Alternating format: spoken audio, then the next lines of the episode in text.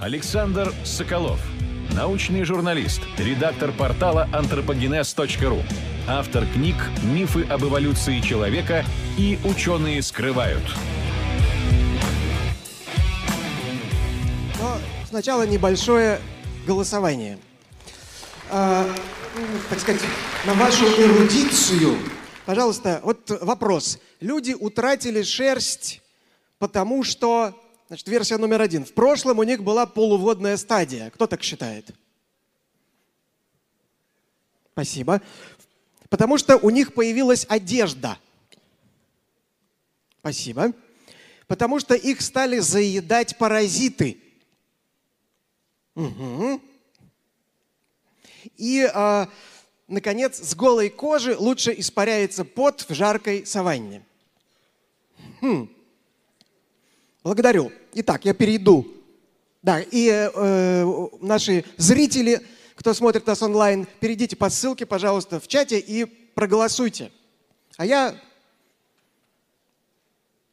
начинаю свое выступление. Спасибо.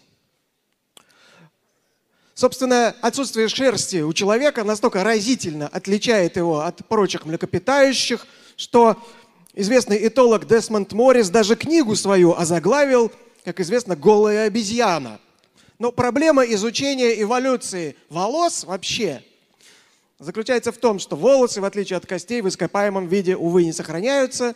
Если о наших о длинных ногах наших предков, об их крупном мозге, мы можем судить по костным останкам, то даже самый полный скелет австралопитека ничего нам не расскажет о том, был ли их обладатель покрыт редкой щетиной или густым мехом. И вот споры на тему, а почему у наших предков произошла такая разительная перемена, и у них исчезла шерсть. Эти споры продолжаются уже лет 150. Некоторые гипотезы даже стали своеобразными научно-популярными мемами. Но сначала несколько мифов, которые связаны вообще с волосами. И начнем с мифа такого немножко креационистского, потому что он подчеркивает, скажем так, человеческую уникальность. И он звучит так, что вот у большинства млекопитающих волосы растут ограниченное время, поэтому они у них вырастают относительно короткими. У человека на голове волосы растут бесконечно. И это такая уникальная неповторимая черта. И как вообще жить без парикмахеров?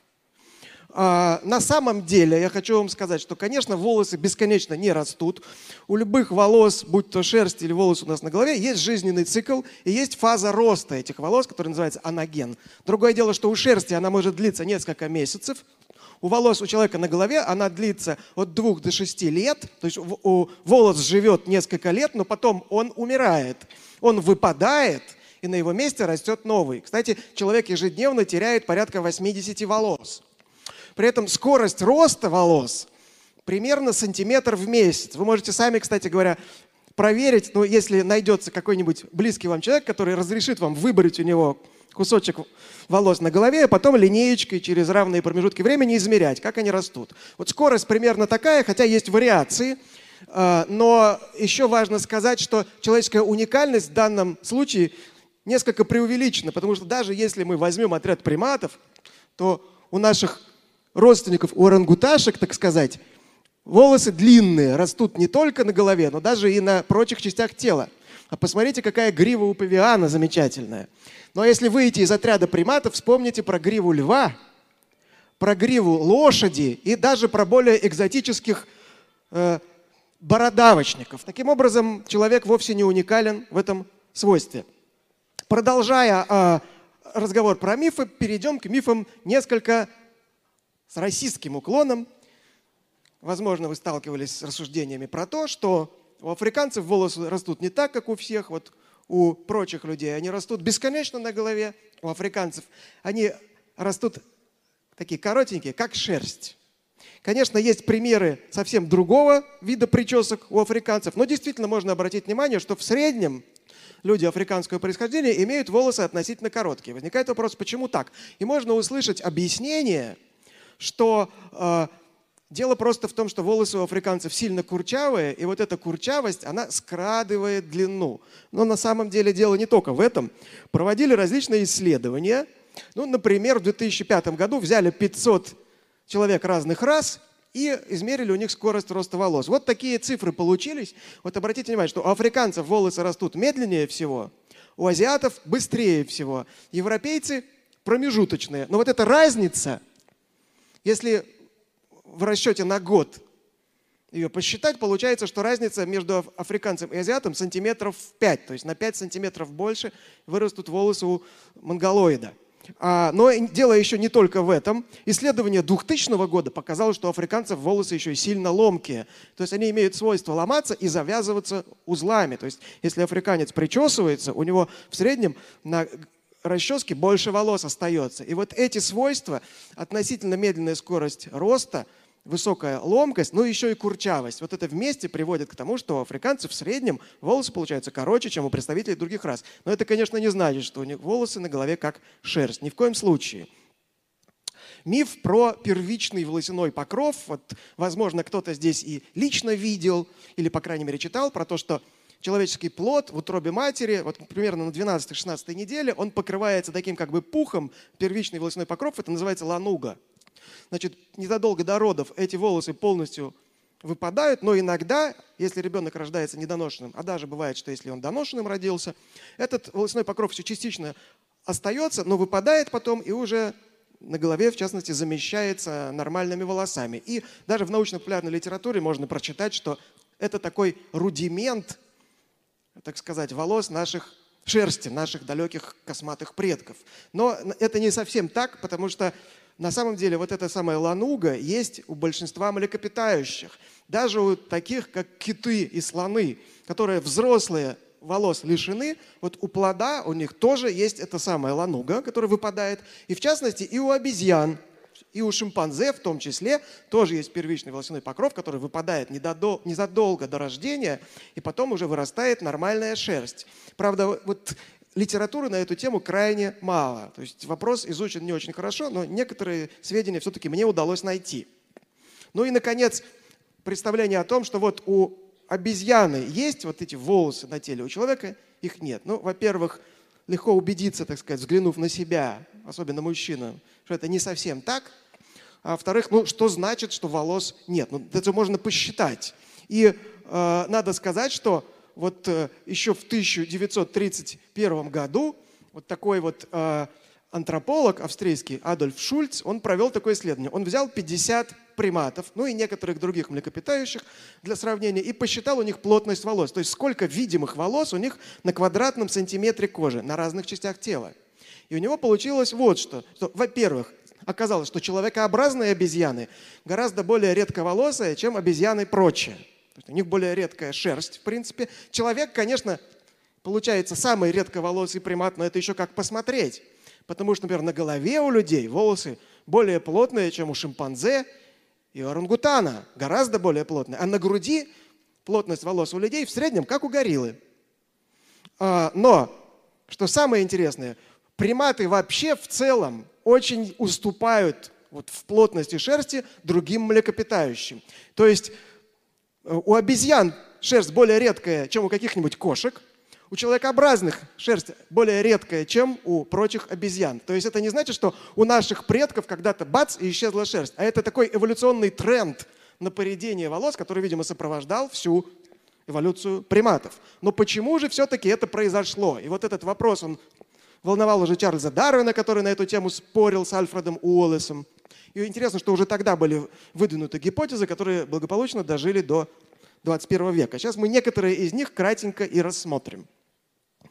И первая гипотеза, она моя любимая, но я про нее подробно не буду рассказывать, потому что я на эту тему и выступал, и видео было, и в книжке у меня про это написано. Но это так называемая водная обезьяна. Автором этой гипотезы ну, считается Алистер Харди, который в 60-м году написал про это статью, хотя ну, подобные идеи высказывались и до него. Ну и, конечно, у него были продолжатели. А, и, собственно, суть в том, что наши предки когда-то прошли через полуводную стадию. Они стали заходить в воду, искать там моллюсков, ловить крабов. Они заходили все дальше.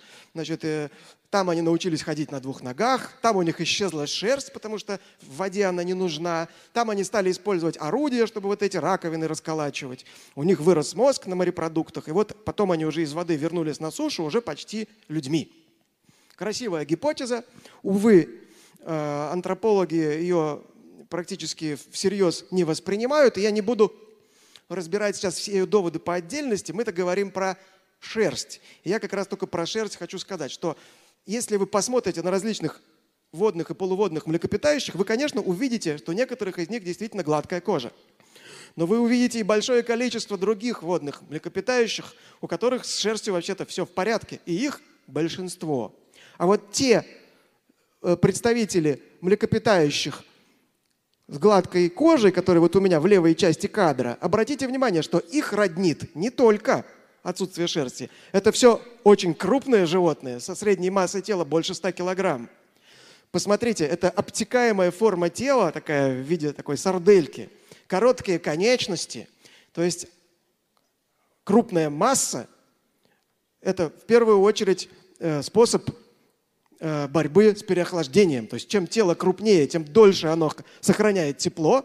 Короткие конечности, обтекаемая форма тела уменьшает площадь контакта с окружающей средой. А дело в том, что вода гораздо лучше проводит тепло, и замерзнуть там, вы прекрасно знаете, гораздо проще – ну и, конечно, для случая специализированных таких уже морских животных это э, способ уменьшения трения. Но это, в общем, совсем не случай человека. То есть человек вот таких вот специализаций, большинства из них, начисто лишен.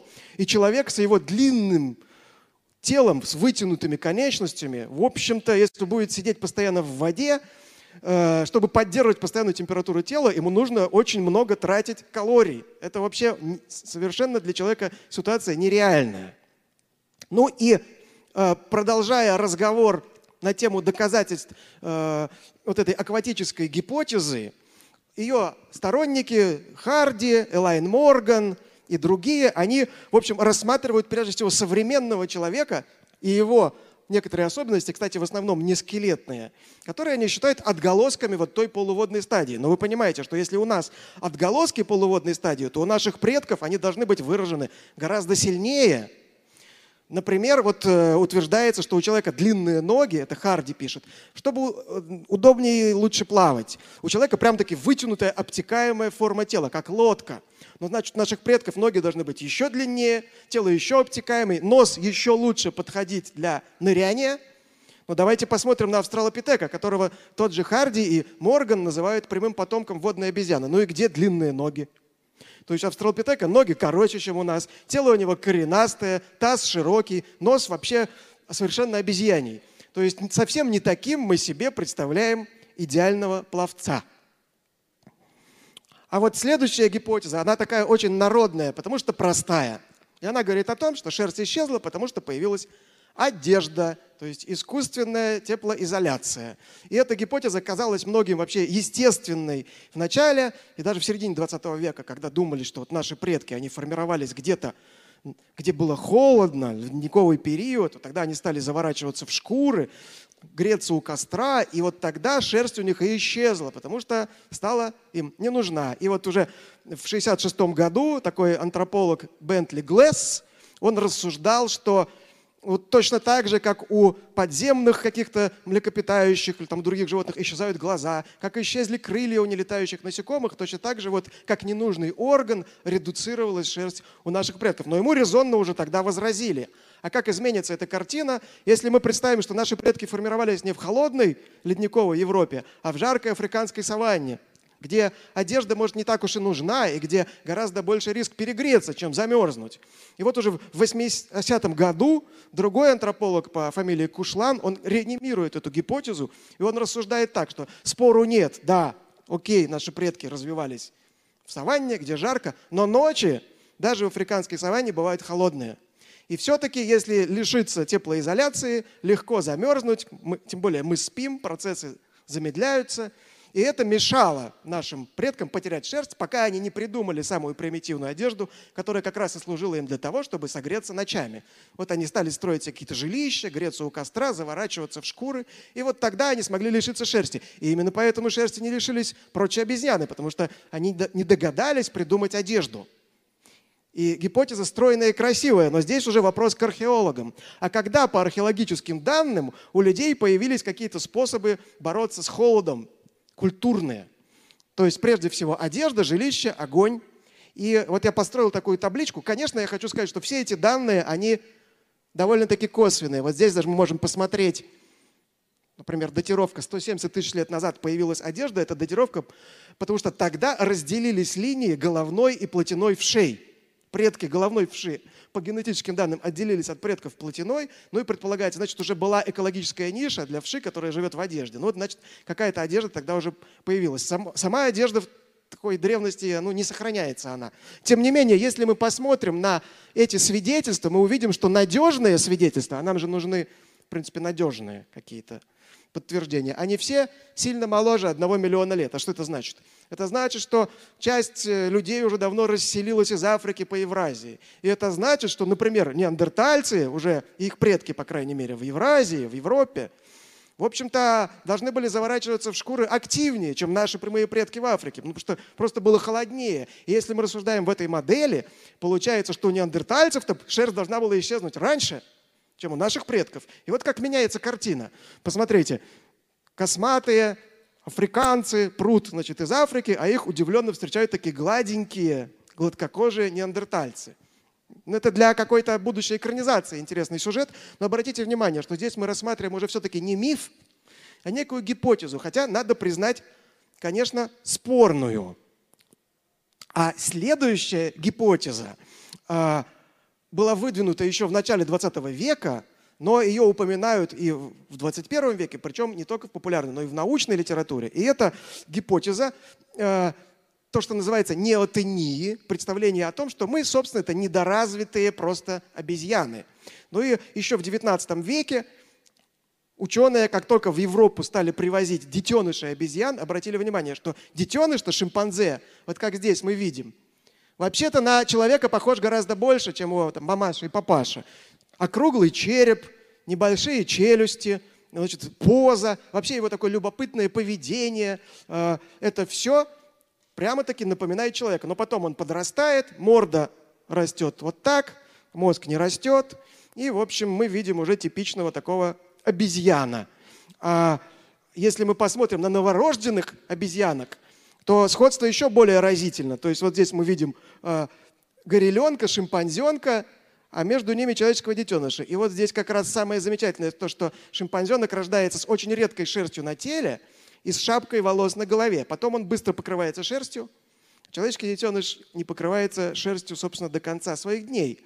А, и одним из первых, кто это сформулировал в виде такой вот разработанной концепции, был Льюис Больк, который, это голландский анатом, который развил теорию, который назвал теорией фетализации, от слова фетус, плод. То есть он даже рассуждал не так, что мы это детеныши обезьян, а человек это недоразвитый вообще плод обезьяны, который научился размножаться. И, конечно, вот в своих статьях, он серию таких статей опубликовал в 20-е годы прошлого века, он делал упор, конечно, прежде всего на отсутствие шерсти. Это был один из таких первых признаков, о котором он говорил. И это связано с тем, что вот наши предки, так сказать, затормозились в развитии и поэтому сохраняют вот эту такую стадию плода всю жизнь. Он насчитал большое количество признаков человеческих, которые считал вот именно такими признаками задержки развития. Это и маленькие челюсти, и позднее зарастание швов на черепе, и положение затылочного отверстия, и даже положение влагалища у женщин и так далее. Он считал, что у человека вообще нет ничего прогрессивного. Это сплошной регресс по сравнению с продвинутыми обезьянами. И, кстати говоря, значит, когда его спрашивали о причинах, он, в общем-то, не был дарвинистом, и он говорил, что внешние причины какие-то тут не важны, это причины внутренние и связаны с работой а не эндокринной системы. То есть тогда было это модно. Помните, собачьем сердце пересадили собачки гипофиз и семенники от человека, и она стала человеком. Ну вот Больк рассуждал в этом ключе, но его последователи уже позднее, они с большим уважением относились к этой концепции. И основатель этологии Конрад Лоренс, и э, разработчик теории прерывистого равновесия, палеонтолог Стивен Джей Гулд, он считал, что вообще основные человеческие особенности – это нам подарок из-за вот этой самой неотении. Наше прямохождение, наш крупный мозг и то, что у нас длинное детство – это вот как раз мы заторможенные такие. И поэтому мы дольше можем обучаться. А беспомощность человеческого ребенка э, – это толчок к появлению семьи, ячейки общества и так далее. И интересно, что уже в 21 веке появились некоторые молекулярно-генетические обоснования того, что, в общем, отчасти, по крайней мере, эта концепция верна. Например, вот в 2009 году была опубликована вот такая статья среди авторов которой э, э, знаменитый э, палеогенетик Сванте Паабо и, кстати, российский биолог э, Филипп Хайтович там тоже среди авторов. Значит, что сделали они? Они взяли и посмотрели, а как работают гены в коре головного мозга шимпанзе, человека и макаки. И обнаружили более 100 генов, которые они назвали неотеничными. То есть это гены, которые работают у человека – экспрессируется у человека так же, как и у шимпанзе, но как будто кто-то покрутил ручку скорости в замедленном темпе. И поэтому у человека дольше нейроны сохраняют пластичность, поэтому мы дольше можем обучаться. И э, еще раз, неотеничные гены. Ну, конечно, речь идет только о некоторой небольшой части генов коры головного мозга. Это во-первых. А во-вторых, что очень важно, вот для волос никаких неотеничных генов пока никто не находил. Поэтому является ли отсутствие волос на теле у человека следствием неотении вот такой, это вообще пока что гипотеза неподтвержденная. Обратите внимание, что вот в последнем случае это уже действительно вполне себе гипотеза. И переходя к резюме моего сегодняшнего выступления, я вот хотел бы перечислить некоторые вопросы, которые, как мне кажется, вот еще ждут своего ответа. То есть, во-первых, нам пока что, увы, э, не очень понятно, а какие изменения в каких генах привели к тому, что шерсть у человека, у предков наших поредела. Это пока что до конца не ясно. А пока это не ясно, сложно и продатировать это событие. То есть когда оно произошло? 10 миллионов лет назад, 5 миллионов лет назад, а может 100 тысяч лет. То есть некоторые, конечно, оценки есть, но они такие, с точностью до лаптя. А, и э, вот у ряда гипотез, не у всех, но, по крайней мере, у тех, про которые я рассказал, нету, скажем так, некой физической модели. То есть вот нету ответа на вопрос, а вот если не просто рассуждать так, что вот может быть нашим предкам было жарко, или наши предки жили в воде, или их заедали блохи, а вот что бы тут можно было выразить в виде формул и посчитать, и проверить нашу гипотезу в цифрах. Пока ответов на эти вопросы нету. Вот остается все-таки в некотором роде гадать. И это неплохо, потому что в исторических науках часто некое гадание – это единственное, что э, остается ученым. Э, но вот здесь, э, заканчивая свое выступление, я хочу сказать, что дальше очень важно, а как будет действовать исследователь? То есть будет ли он готов вносить изменения в свою концепцию или даже отказаться от нее под давлением неких новых фактов. Или он будет эти новые факты игнорировать и эта гипотеза, если она перекочевывает из научной литературы в литературу популярную, то, в общем, мы, возможно, мы присутствуем при рождении очередного заблуждения. А, вот некоторые источники, которые а, я использовал при подготовке этого доклада, и, возможно, они будут интересны и вам, и я готов а, отвечать. Но, да, значит, но прежде всего вопрос мне хотел задать, если не ошибаюсь, э, некий Дробышевский. Есть ли он в зале? Дайте ему микрофон. Спасибо за такой чудесный доклад. Но вот вопрос следующий. Э, одна из главных концепций теории исчезновения шерсти связывает это с необходимостью потеть при э, экологической нише такого полуденного собирателя – что, дескать, шерсть намокала, и когда ночью большой перепад температуры, они начинали замерзать, и поэтому хорошо бы, чтобы она редуцировалась. И я сам эту озвучиваю версию, когда читаю лекции. Но при этом мы знаем, что в ту же самую саванну, в то же самое время, по тем же самым причинам саванизации, вышли, например, предки павианов и каких-нибудь там зеленых мартышек, мартышек-гусаров, а, и у них шерсть осталась. Они занимают ту же самую экологическую нишу полуденного собирателя, живут в то же самое время, в той же самой саванне. Более того, бегают на четвереньках, и солнце печет на них сверху, на спину, и при этом шерсть у них остается. Что вы имеете сказать на эту тему? Ну, во-первых, что-то вы там не то сказали по поводу шерсти, которая намокает, и они мерзнут ночью. Там все-таки дело не в этом, а дело прежде всего, насколько я помню, как э, рассуждал э, Уиллер, один из основателей этой гипотезы, дело в том, что пот просто лучше испаряется с голой кожи, а не с шерсти. Вот. А, а остальное уже вторично. Да, э, и, кстати говоря, он же про вот это ваше возражение тоже пишет. Он рассуждал вообще просто. Он говорил, что э, вот эти все мартышки, они просто меньше человека, гораздо меньше по размерам. А, а, а риск перегрева, и прежде всего риск перегрева центральной нервной системы, он возрастает, когда это большая обезьяна. И они просто недостаточно большие, чтобы вот этот риск стал критическим для них. Поэтому шерсть у них не исчезла.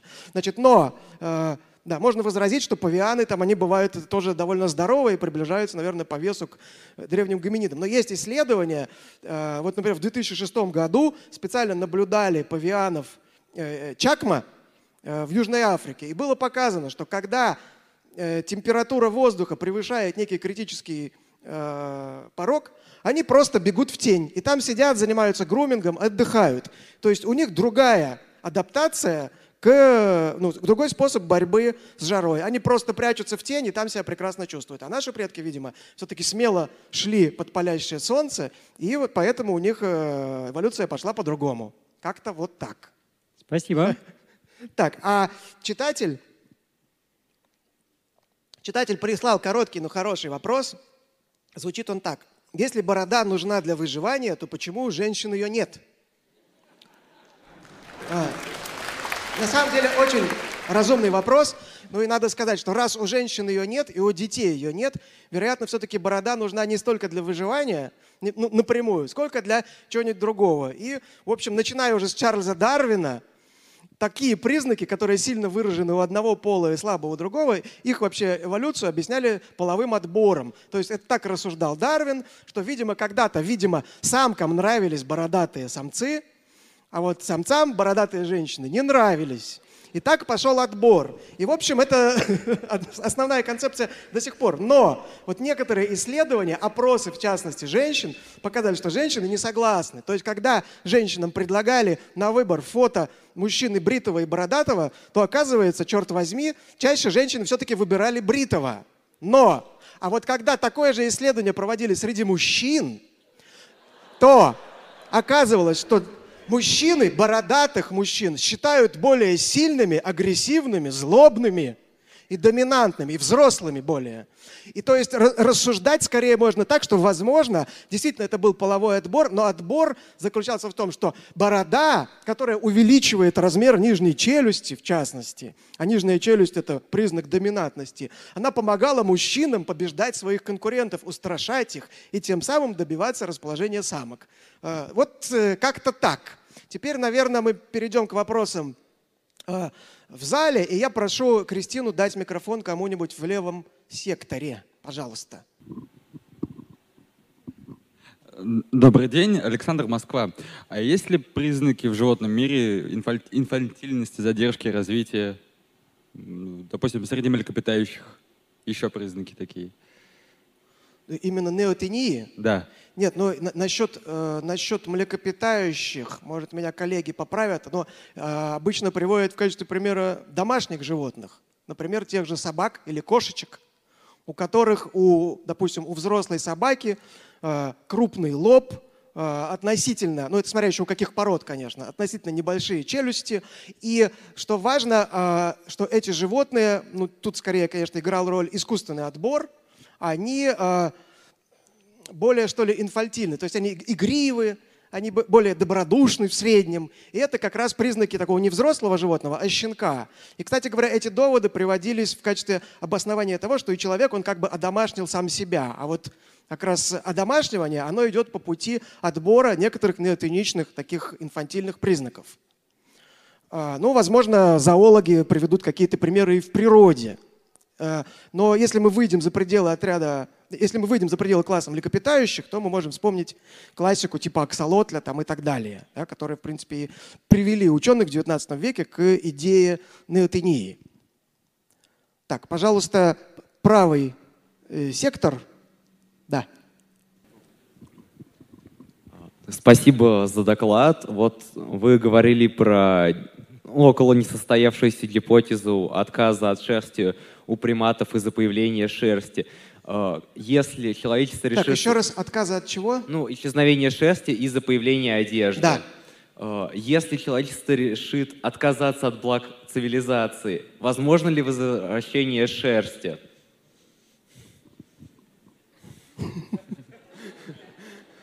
Ну, обратите внимание, что некоторые представители людей, они до сих пор без одежды живут. И как-то шерсть не вернулась к ним. Поэтому мне кажется, ну, сама эта гипотеза, в общем, несмотря на то, что ее обсуждали всерьез и относительно недавно, она довольно-таки слабая, как мне кажется. И э, в принципе для приматов, не только для человека, та шерсть, которая есть у обезьян, она их не очень хорошо греет. Вот в чем штука. То есть если вы посмотрите на ареал Э, где живут большинство обезьян, это, в общем, тропики. Есть два только исключения. Это человек, который придумал одежду как раз, и благодаря этому.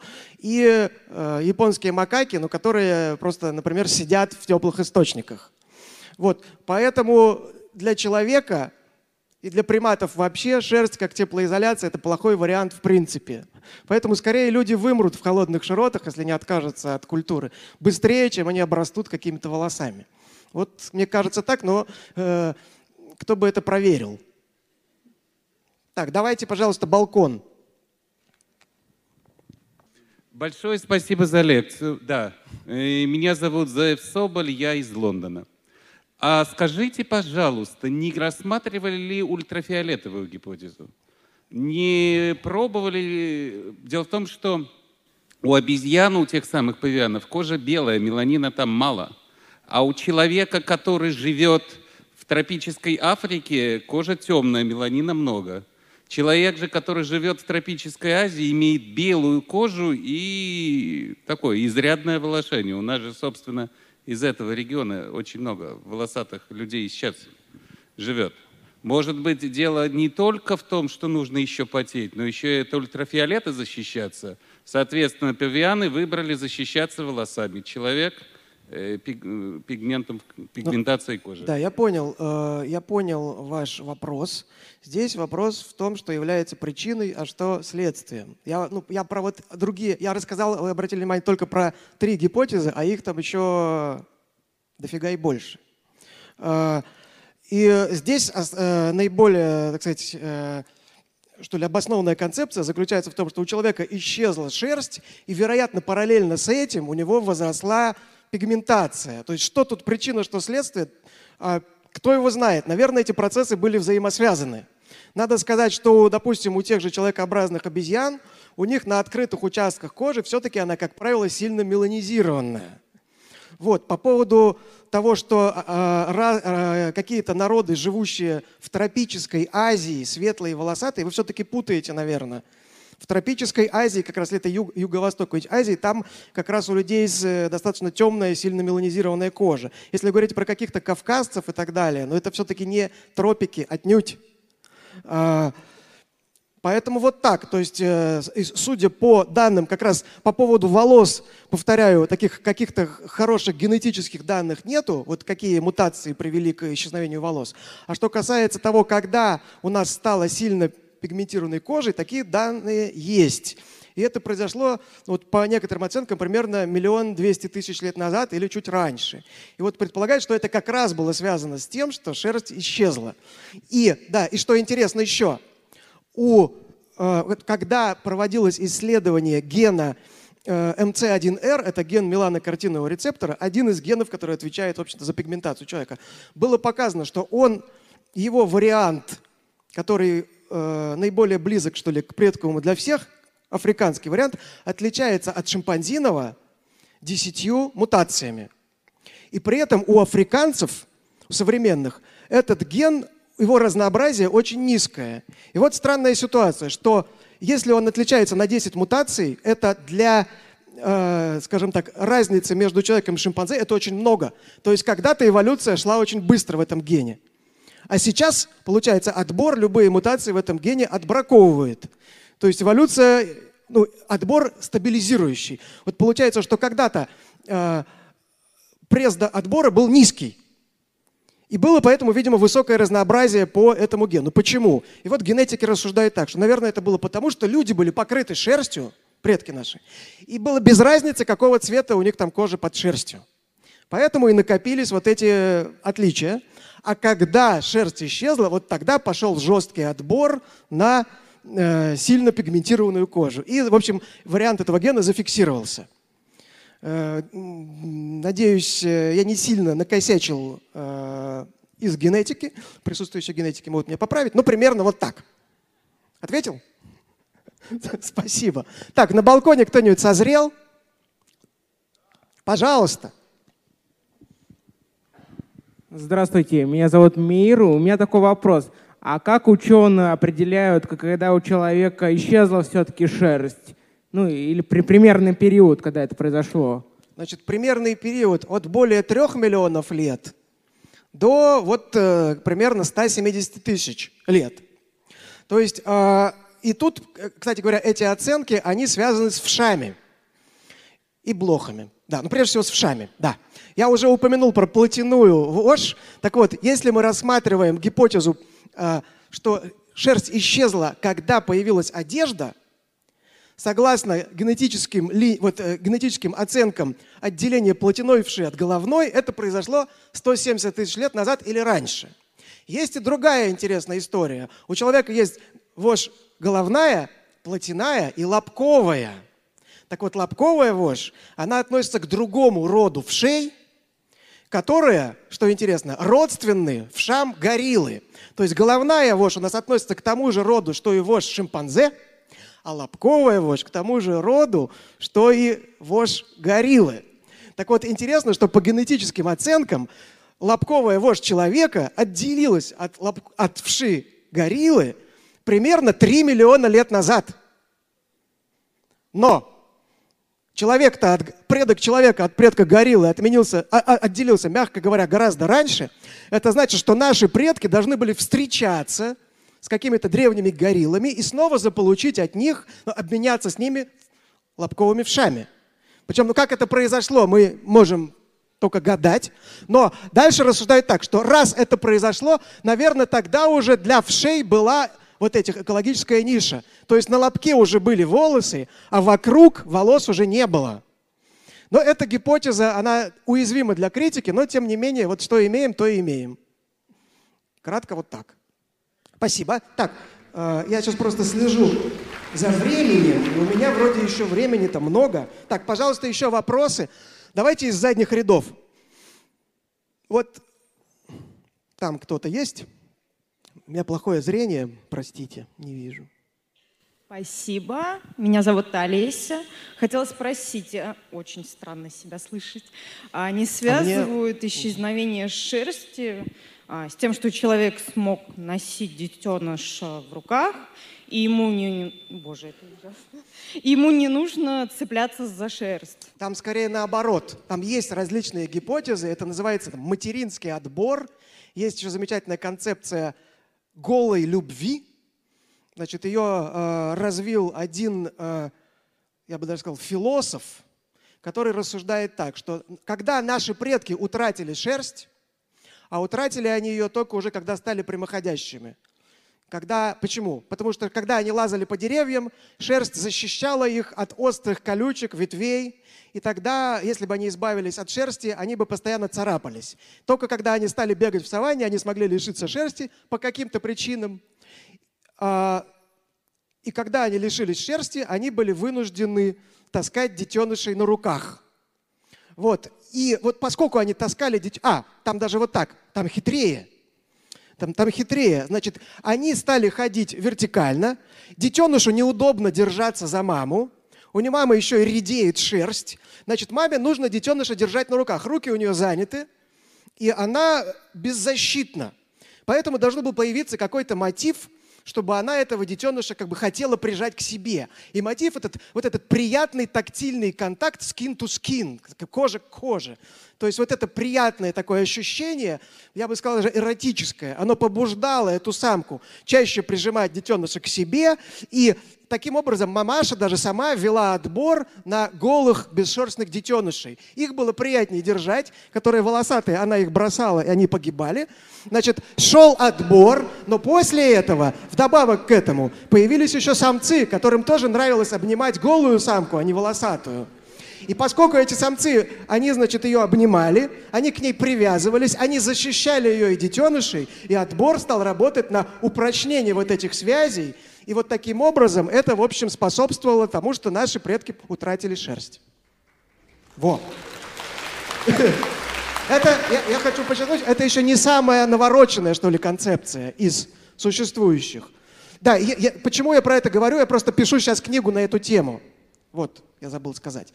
Да, пожалуйста, вопросы. Вот э, молодой человек тогда же машет рукой. Пожалуйста. Да, красиво машет.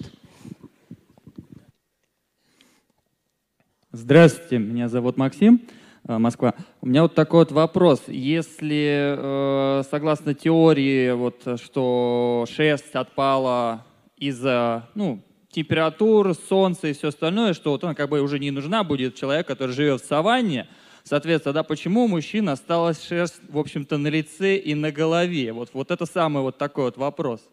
Интересно. Ну, вот про бороду ты уже сказал. Она-то, нет, я имею в виду вообще, в принципе, на голове, вот э, борода, вот это, потому что у ну, большинства раз лобок, она есть. подмышки и ну, прочее. Да, еще. самые такие вот да. моменты. Естественно, про каждую из этих частей тела и про волосы на них есть там своя история.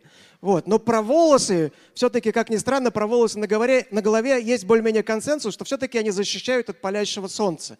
То есть это некая теплоизоляция, которая ну, вот, снижает вероятность перегрева Э, центральной нервной системы. То есть они создают такую подушку, как бы недаром, но мы еще усиливаем ее, надевая шляпы, так сказать. И один антрополог в начале 20 века рассуждал, что скоро люди совсем облысеют, потому что будут носить кепки, и волосы на голове исчезнут. И вот то, что лысины появились у мужчин и распространились, это как раз следствие ношения головного убора. Но там есть и другие объяснения на этот счет. Про бороду я уже сказал. По поводу волос э, под мышками – и на лобке тоже есть разные представления, но одно из таких объяснений, может быть, наиболее таких, э, как мне кажется, правдоподобных, это аккумуляция запаха. То есть вот под мышками даже находится так называемый подмышечный орган. Там у людей, и, кстати, и у шимпанзе, и у горилл скопление потовых и сальных желез, которые производят такой пахучий секрет, который привлекает самок там, или самцов и ну, просто хотя бы сигнализирует о том, что вы здесь. А, что важно для коммуникации. И поэтому вот волосы, они способствуют аккумуляции этого запаха. Ну вот это одно из таких объяснений. Есть и другие. Друзья, у меня просто не остается времени, поэтому это, наверное, был последний вопрос. Я прошу передать мне записочку с перечнем прозвучавших вопросов, чтобы я мог сказать, кому достанется книжка. Так, а на экране мы видим пока что результаты голосования, и мы видим, что лидирует терморегуляторная гипотеза, про которую я сегодня ничего не рассказывал, но которая действительно является одной из, что ли, наиболее разработанных, вот, хотя она тоже не лишена некоторых изъянов. А, вопросы были такие о признаках задержки развития среди млекопитающих, а, о возвращении шерсти при отказе от благ цивилизации, об ультрафиолетовой гипотезе и об определении времени, когда исчезла шерсть. И пятый был вопрос, по-моему, про исчезновение шерсти в связи с необходимостью носить детенышей, а шестой о причинах остатка шерсти на голове. Наверное, все-таки про детенышей. Потому что это хороший вопрос, мне пришлось вспомнить эту гипотезу. А, и книга «Время генома» уходит к автору вопроса. На экране появился скетч Юлии Родиной замечательный. Спасибо.